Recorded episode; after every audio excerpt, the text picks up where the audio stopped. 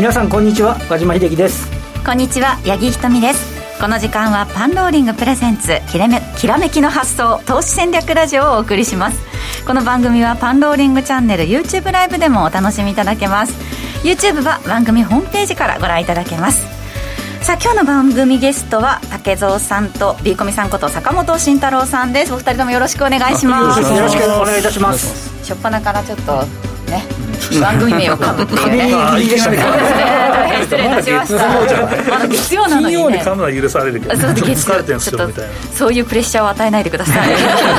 今日も皆さんでワイワイと豪華ゲストでやっていけたらと思います。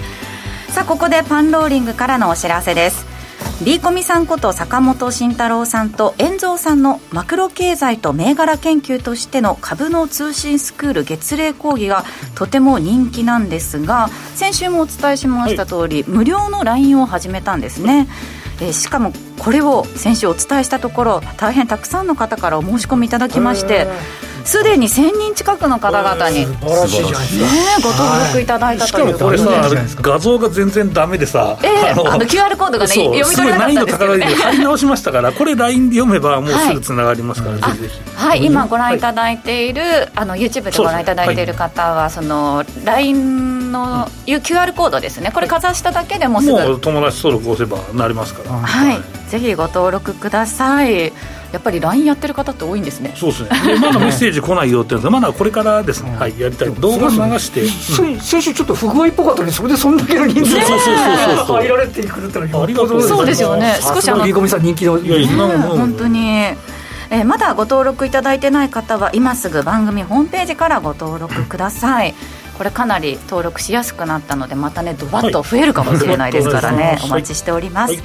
そんな坂本さんですが何でもあの不動産をポートフォリオに入れていて株と不動産の分散投資をされているということで、今週末の土曜日6月12日に至高の投資戦略オンラインセミナー株式不動産投資編にご出演されるということですね、そうですね、まあ、僕は基本株の話をしかしないんですけど、はい。あのまあ、セクターと銘柄の話を30分ですけど、うんやりたいと思いますので、なるほど。えーとまあ、今期の、ね、決算予想出ましたから、まあ、そこからちょっと面白い話をできたらなと思ってます。うん。まあ、不動産投資っていうのは投資金額が大きくてねちょっとバランスのいい分散投資難しいというふうに言われていますけれども、ビーコミさんのそういうお話と株とその不動産とのバランスの、そのあたりの答えというのが見つかりそうですよね。そうですね、まあ、テクニックをうまく使っていただければ、結構運用の幅が広がるんじゃないかなと思ってるんですけどね。至高の投資戦略オンラインセミナー株式不動産投資編のお申し込みは今すぐ番組ホームページをご覧ください。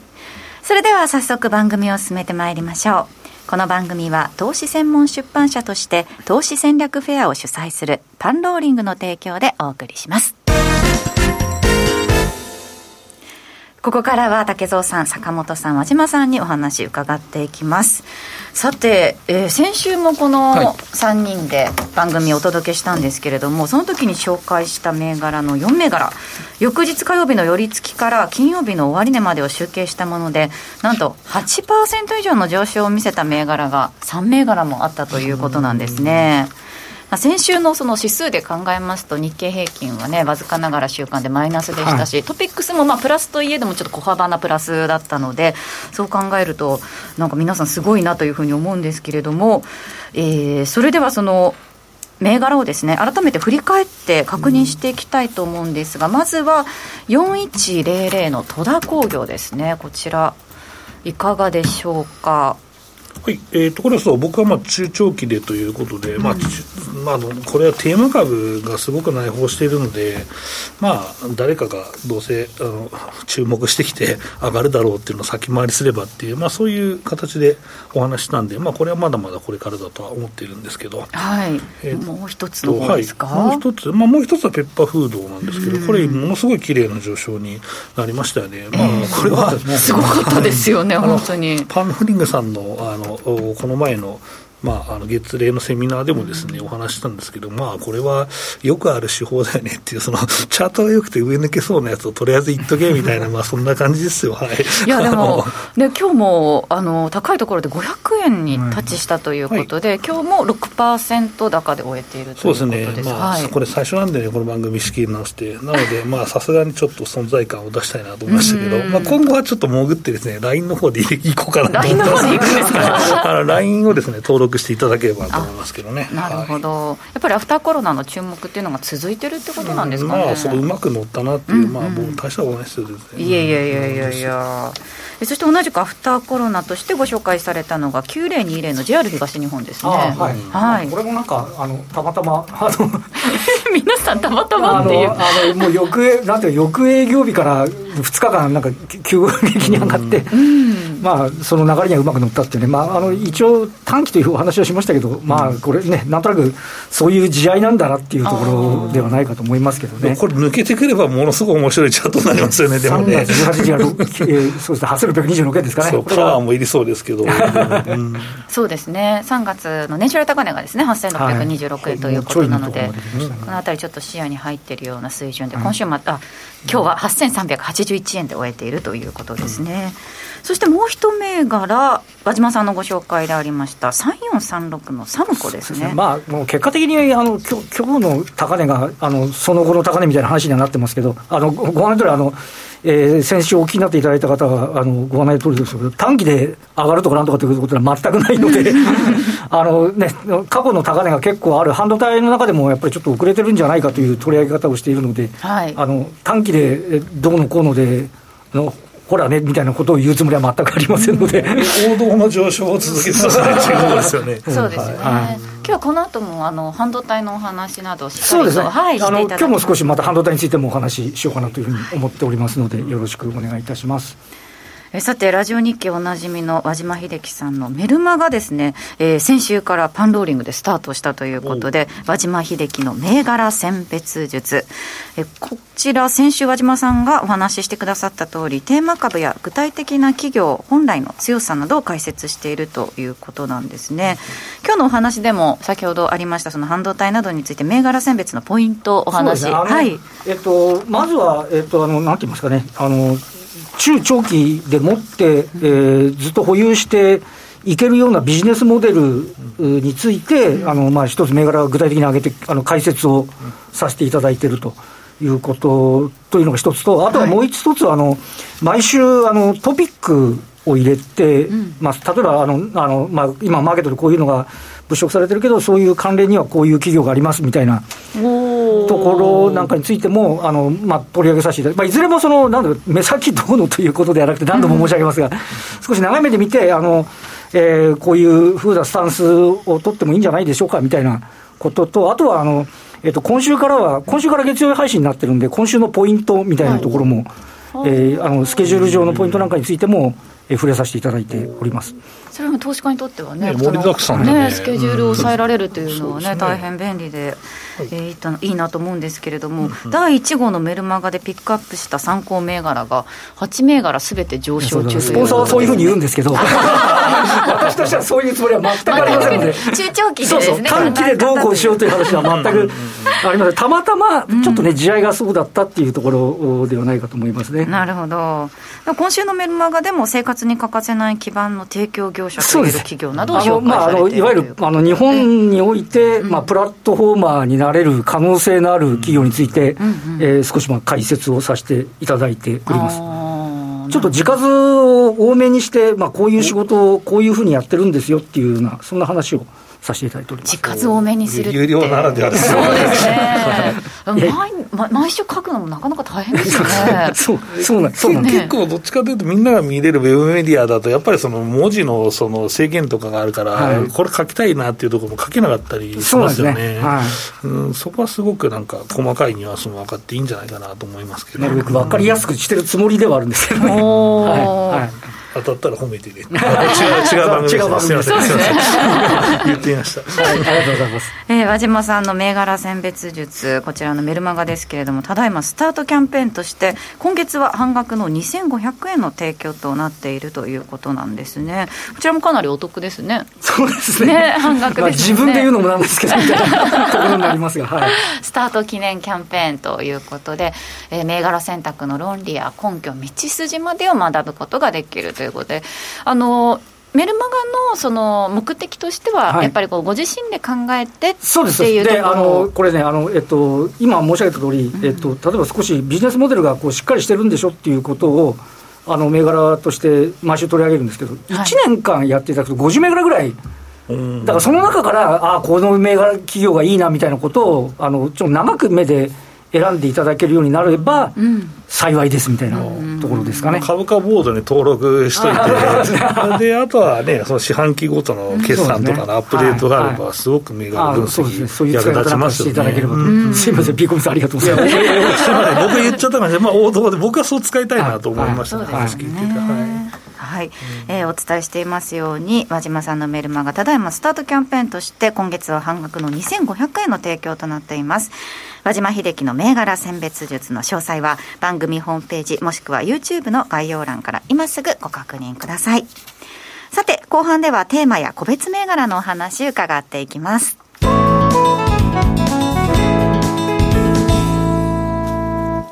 では引き続き竹蔵さん坂本さんそして和島さんとお話し進めてまいります。ではここからは竹蔵さんの資料に沿ってはいお話さんの資料、すごいちゃんとそう作ってくなんですよそう、それ中心に行きましょう、っさり持ってきていただきましたので竹蔵さんの資料そして和島さんの資料も一緒に見ながらですね私ちょっとしょぼいんですけどお話ゆいゆいしていけいただけたらと思うんですけれども、まあ、まずはですね先週もちょっと大きなイベントとして、まあ、雇用統計などもありましたその前にその日経平均だったりトピックスの動きですね和島さんこれその現状どう見てらっしゃいますそうですね、あのちょっと、えっと、一個、私の方のチャートに戻ってそうですね。ごめんなさい、日経平均の、ね、チャートっていうのが、私のページの2枚目にあるんですけど、はい。あのなんかやっぱ上値重いっていう感触あがあって、あのニューヨークがもうあと20何ドルで史上最高値っていうところまではい。行ってて、まあ、雇用統計もねあの、市場予想は下回ったけど、じゃあこれで金利がそんなに上がらなくて済むみたいな、いいとこ取りみたいな話になってて、であの先週あの、やっぱ坂本さんがおっしゃってたように、企業業績が、あの日本は回復するんだけど、やっぱりいまいちあのなんですよねっていうところで、これあの、えっと、3月の年初来高値とその次の高値を結んだラインなんですけど、結果的にはまだ上値を切り下げてるような状況になってしまっていて、うんね。まあ、これをね、ブレイクしてこないと、今、ライン的に言うと、3万円ちょい手前ぐらいなところだったりするので、まあ、あの今、ちょうど25日線をサポートでな、今日も戦った75日線がやっぱりレジスタンスになってて、上値重いんですけど、でちょっともう一枚ですね、その次にトピックスのチャート。ええで知らぬ間にトピックスの方が節を抜けてああきてます、本当だ。あのこれは多分にあの、はい。トヨタ効果みたいなものがあるんで。すけど、でもあのバリューの循環っていうのが、あの今までのハイテク一辺倒からこのところ、その3月以降のところで効いてきているので、その点では、あのまあ、あのどっちがどうだっていうつもりはないですけど、まあ、循環がね、効いて、ある程度インデックスが横ばいでも、あのこう銘柄のピックの仕方によってはいけるかなみたいなところっていうのがあってもいいのかなっていう気がしますけどね。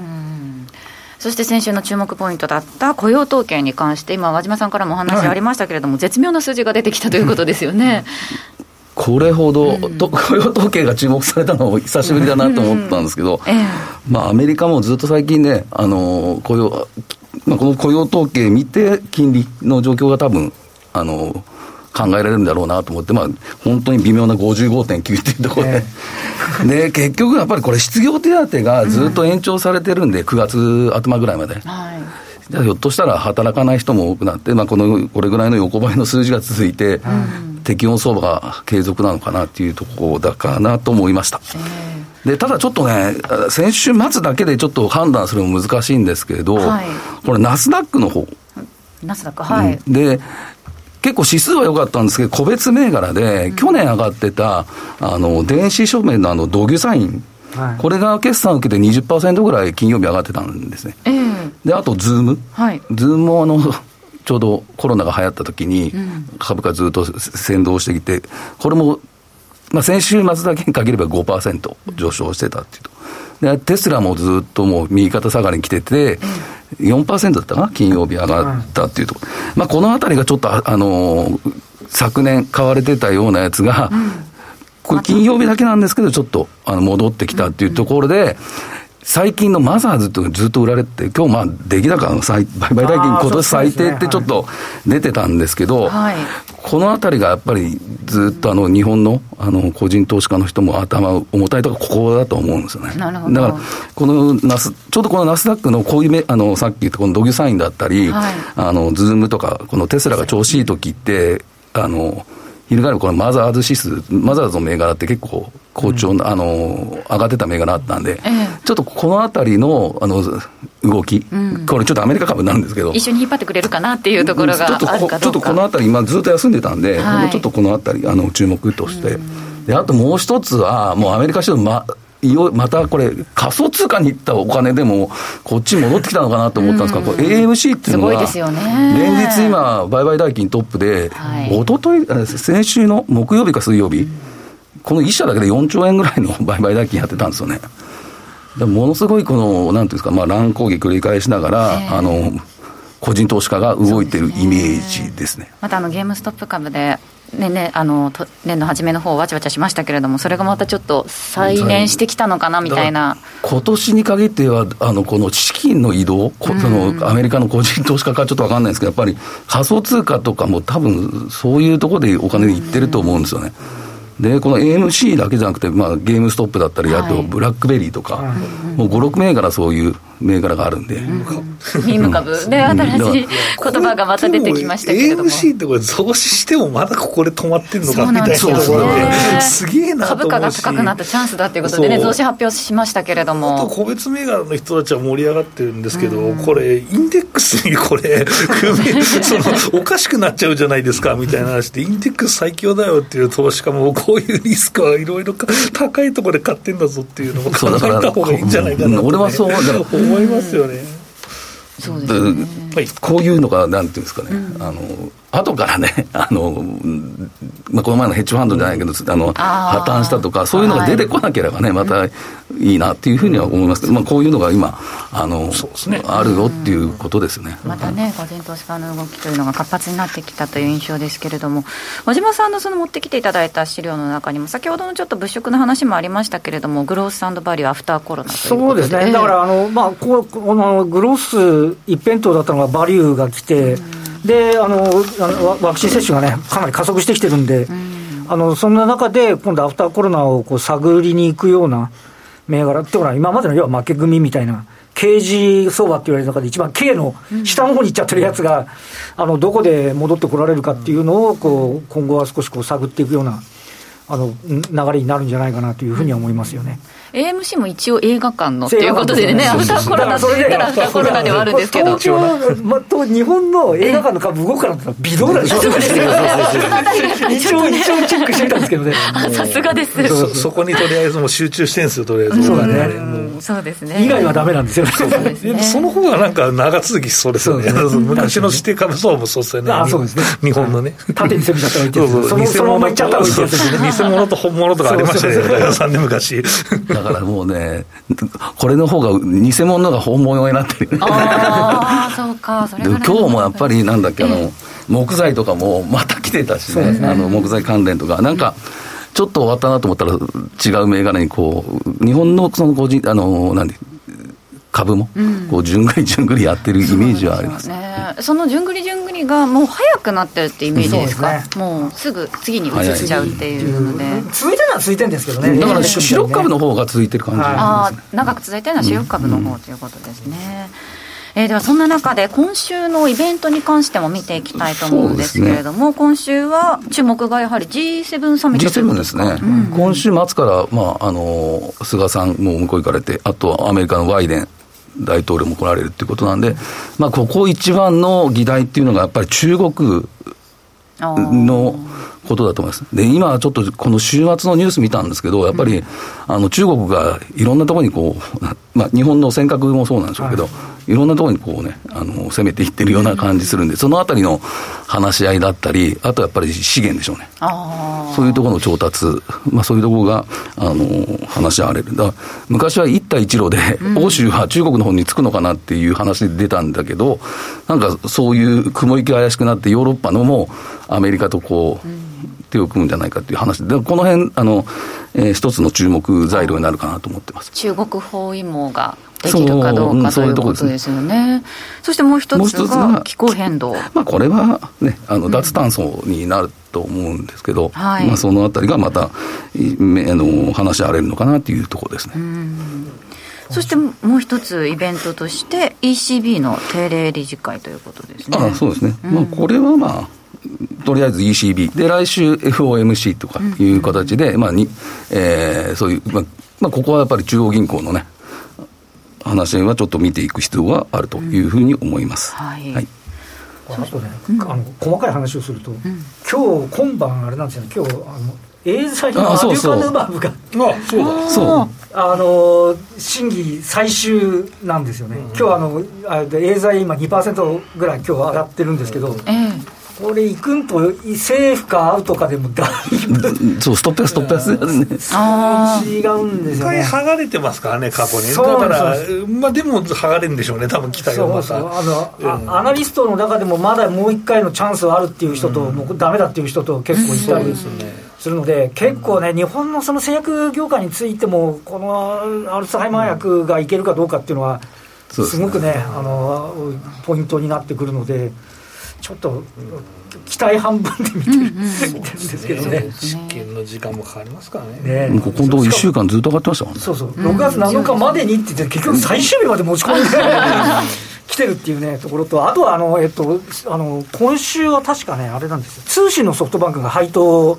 7日だか8日だかに出てくるんですけど、2000億ぐらい、あのトヨタが、えっと、5月の末に3000億だったかですかね、あのちょっとずつ、あのなんて委員会設置会社のところは総会前にも出てくるんで、あの再投資がね出てくるかどうかあたりのところ、まあ、直接だからどうしたって話ではないかもしれませんけど、やっぱりちょっと高配当銘柄で本当に配当もらった投資家の方々の投資行動なんかも注目したい、うん、あとはさまつの話だけど、週末 S q そうですね、メジャーメジャー S q ですよね、ちょっとつけちゃいましたけど、そうですね、火水とかがちょっとボラが上がる可能性があるかもしれんというところ。でしょうかね。あとアメリカの方でも消費者物価なども出てきますしね、そ、ね、のあたりもまたちょっと金利に関してどんなあの影響があるかっていうのも注目ですけれども、うん、もう一つ今週のイベントであのゲーム関連の年次大規模カンファレンスが開催されるというまあこれはね、いただいてますね。一つはあのこれオンラインでなんか開催っていうことなんで、で、ね。うん今回それ、ソニーが不参加で、まあ、任天堂はこのあたりが出展するよ任天堂活況ですよね、1.2%だから、あの2月高値にあと一歩まで来たんですよ、今日。だ2月高値が6万9830円ということで、6万9100円までですよね、本当ですね、あと一歩ですね、これ完全に E3 対策あの、まあ、こういうところで、任天堂だったり、あと、まあ、あと、コナミとか、カプコンとかのそういうゲーム会社の株価が今度、今週ちょっとあの注目かなというふうには見てました。任天堂なんかゼルダの新しいソフトが出るっていうので、私ちょっと結構楽しみにしてるんですけど。結構人気タイトルっていうのがね続いてますよね。この時に合わせてなんか出る可能性もね、スイッチの次期モデルの話も、ね、出てますしね。出てますからねね楽しみ、えー、7974の任天堂ですが今今日は6万8580円で終えています、はい。えー、では続きまして今日持ってきていただいた竹蔵さんの資料の中簡単にですねまず半導体に関してということなんですけれども、はい、えー、最初のじゃあ導入の部分半導体に関してどんな点注目されているかということで、えー、これ結局、今今回のこの CNO っていうのは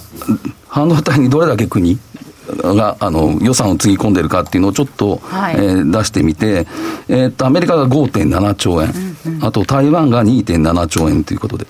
で EU が17.5兆円、うん、で中国がまあ10兆円ということで。で日本を見てみたら、2000億円しかなかったっていうこと。がね、全然違うなっていう感じ、こういうのを見れば、うん、やはりやっぱ日本は、今回あの、安倍さんと甘利さんが中心になって、ちょっとあの、はいえー、議会、議連みたいに作ってたんで、半導体の。まあ、そこのところで予算っていうか、この、えー、他国に負けないような、あの、予算を組むとか言ってたんですけど、じゃあ、ど、どこまで、えー、消費産をね、組み入れるかっていうところが、今後焦点になってきそうな気がします。正直、TSMC がいっぱい設備投資してくれた方が日本企業にはメリットがあるイニシアチブを取らなければ、うん、なんかもう逆に民間でどうにかっていうことですか、そう違うところのお金使えばいいかなっていう、これちょっと最後にちょっと話しようかなと思ったんだけどあのこれ週末にねあのツイッターの方では結構あの回ってたんですけど、はい衆議院の中で、あの科学技術特別委員会、ここのところで湯野上さんという人が YouTube で、あの日立の技術者の方ですよね。そうでそこで日立と NEC が合併した LP ってあるじゃないですか。結局そこのところで、日立と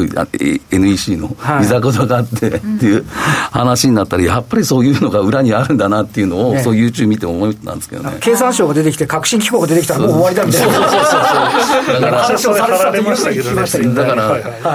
なんかそういうね、目に見えないところで、こう、潰し合いをやってる間に、韓国だったり、台湾に、えー、で、まあそこに日本の技術者がいて、あの、勝負一緒でしたもんね、なんかね。そうだからそういうことをずっとここ、今、今になってにあの、ここ本気出さないと、本当に今回がラストチャンスっていうのも、経産省のホームページには載ってるんですけど、いざそれができるかっていうのが、今後のね、それだと思います。はいそのあたりもこの後延長戦でまたしっかりとお話伺っていけたらと思います。さてあの直近の武藤さんのメルマガでは、はい、カーボンニュートラル脱炭素や成長戦略としてデジタル技術ブロックチェーン水素 MSCI の入れ替え、市場再編など、本当にさまざまなテーマと関連する銘柄などを取り扱っていますということですけれども、まあ、とりあえず毎日書いてるんで、ん。なんかいいろんなこと書かないと と思って。あそうことですか？っていうか、ねね、ネタがあったら書くし。なるほど、なるほど。そうですね、幅広く銘柄を取り扱ってらっしゃるということなんですが、その竹蔵さんの50億稼いだ男のメルマガ、こちら、2周年記念の新規購読キャンペーンとして、現在、半額以下の1000円キャンペーンを行っているということなんですね。かなりお得となっています。えー、政策で今後のテーマで先買い、セカンド上昇で成功しています。息の長いテーマなら何度も利用できます。大変助かりますとのお声でしたり、竹蔵さんの出していただいたテーマの中の銘柄例から自分で吟味し、買った銘柄で利益をいただいたことがありますというふうに、えー、おっしゃってる方、たくさんのお声をいただいている、はい、ということですね。そしてさらに今回のこの6月キャンペーン、半額以下のキャンペーンに追加して、今週金曜日の6月11日にフォローアップセミナーも行われるということです。竹蔵の50億稼いだ男のメルマガ2周年記念新規購読キャンペーンは番組ホームページもしくは YouTube の概要欄から今すぐご確認ください。ということで大変本当にお得なキャンペーンであのフォローアップセミナーというのはこのメルマガに関してそうですね？ですね、まあ、とりあえず今回のキャンペーンやるっていうことで、うん、どういう使い方をしていいのかっていうのを、あのまあ新規の方にこう説明できたらなっていうのを一つあって、うん、でこのアンケートの中にもやっぱりあのフォローアップを、えー、今月1回なんですけど2回にしてくださいとかいうちょっと要望があったんで、はい、まあ、あのパンローニングさんとちょっと相談した上で、うん、えー、まあ、今回ちょっと試しにやってみようかなということになりました、はい。えー、ぜひ皆さんご参加ください。えこの番組は投資専門出版社として投資戦略フェアを主催するパンローリングの提供でお送りしました。そろそろラジオタイムはお別れの時間となってきました。ここまでのお相手は、えー、竹蔵さんそしてピーコミさんこと坂本慎太郎さんそして和島さんでした。来週も素敵なゲストをお招きしてお話を伺いますそれでは皆さんまた来週お会いしましょう。